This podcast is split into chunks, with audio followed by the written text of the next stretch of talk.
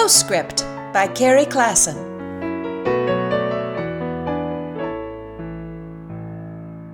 I realized that I might be a late bloomer. A little late, naturally. I love hearing about proteges, the five year old drummer or, or the 16 year old activist. I love hearing the nine year old who sings like an old soul and, and reading about the 14 year old who just completed a master's degree.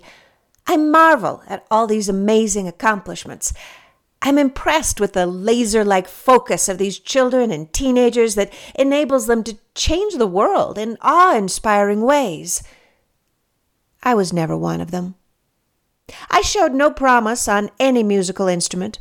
I didn't learn to read when I was especially young. I, I struggled with math, had no artistic talent to speak of, and played tennis so poorly the instructor sent me to the nurse to have my vision checked. My vision was fine. As I got older, I was not one of those young women with terrific style. I never knew what to do with my hair. I had no signature look. I had no original ideas. Instead, the things I have been good at are rather dull. I am good at starting over. I am good at not getting discouraged. I am good at asking for advice. I, I, am good at sticking to a plan, even if it takes a lot longer than I thought it would. These are not glamorous skills. But lately, in addition to all the stories of proteges and wunderkinds, I've been hearing more stories about late bloomers. The woman who gets her first book published at 80. The fellow who goes back to college and, and graduates with his grandson. The singer who records her best album three decades after she was supposed to be finished. I love these stories as well, and, and I think there is a place in this world for late in life achievements. I'm hoping to be a late bloomer. Late bloomers don't need to worry about reaching 30 and thinking their best days are behind them. Late bloomers don't have people comparing their new work with what they did in the past. Late bloomers might get told they're too late, that it's too late to start that new thing they want to do, but late bloomers are no longer young, so they can ignore the doubters and go ahead, under the radar. Nobody's paying attention to them anyway.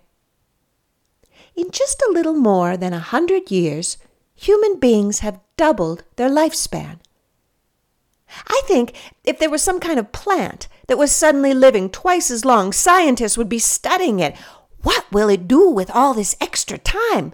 Uh, will it grow some new fruit or, or, or become twice as large? This is what I've been wondering about all the late bloomers out there. Instead of getting one great talent, one terrific skill. Late bloomers have had time to learn a lot of things, and now, later in life, we can figure out how all the things we've learned can work together. We might be starting from scratch, but we've got a head start. We might be trying something new, but we get credit for time served. I know the news will continue to be dominated by the young, and maybe that's the way it should be. Neither youth nor fame lasts long. I'm just happy I get to try new things now. I'm delighted with the any extra time I get to grow a little more, produce some sort of crazy new fruit. I'm just happy I get this chance to bloom in whatever way I can, even if my blooming comes a little late. Till next time, Carrie.